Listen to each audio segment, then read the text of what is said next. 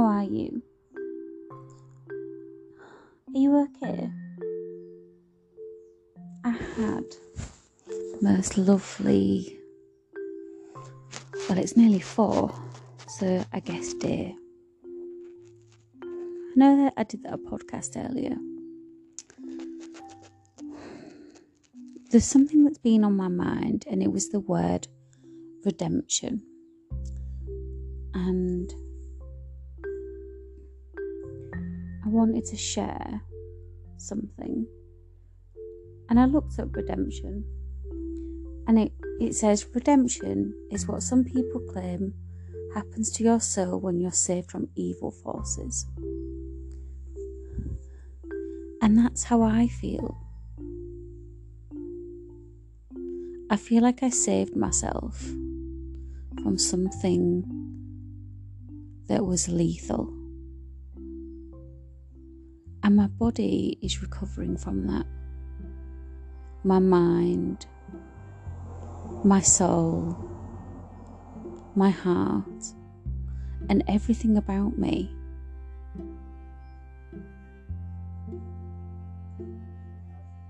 And isn't that powerful?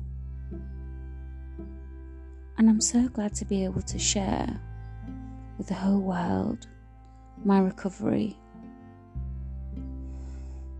to help myself and to help you, to help other people.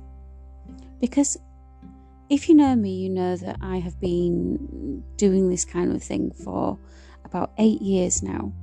So I started a podcast, uh, a blog many, many years ago. Yeah, about eight or nine years ago. And it focused on grief and loss. And that just became so, so successful. successful. Not instant, actually. Yeah, no, because I did radio interviews, I did um, festivals. God, uh, I've done yeah radio yeah God I've just said radio interviews. Um, I've then started writing articles and working with some really big brands, doing some consultation work, and just it took off from there. So I guess I've I've done motivational stuff for years. Yeah, I had a conversation with someone recently because they was asking why I'd set up the mental health page and the podcast. And I was like, well, actually, I've been doing this for quite a long time. Quite a long time. And without thinking about it, um, and it feels good to share my feelings, my thoughts, and my progression. Because you can't go back, you can only look forward. And no matter how bad the past was, it that's exactly where it stays. It's gone, it's over. And uh, it's all about a brighter future. So, moving, starting a new relationship, which is wonderful. Um, yeah, and thinking about the future and what that holds. And the redemption was I, I saved myself from something that was likely to kill me, literally. Um, and I've never known a whirlwind like that in my life, and it was deeply, deeply unhealthy. And it was nothing to do with me. Um, they weren't my demons, uh, and they never will be, thankfully. You know, because the the path to um, becoming better means facing things. And I faced many, many things um, about me in order to move on to where I am now, which I'm thankful for, you know, therapy, friends, myself, looking in to better myself for the future. Okay, this happened, that happened.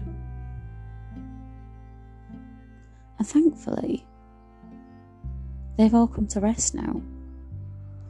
And my therapist was saying, okay, so what are you going to do next? You know, and I spoke to her, spoke to my clinician and my friends about dating.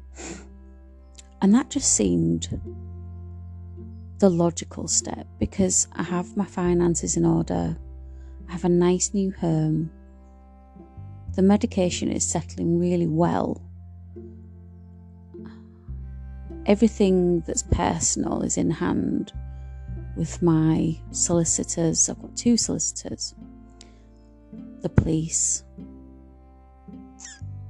and everything else that I need to deal with. Everything is being dealt with well and managed. And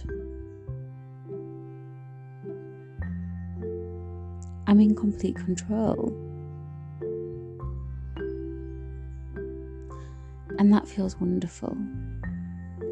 And to have someone that, like, cares how you are, how you're doing, tells you that they miss you, that they want to be with you. It's lovely.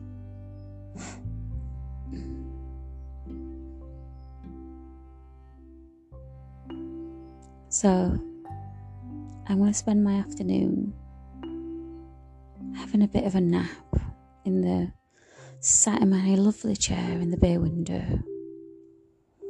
I'm going to eat some chocolate, drink some coffee, and binge watch some films. I am Sidel. I am Let Us Talk About It.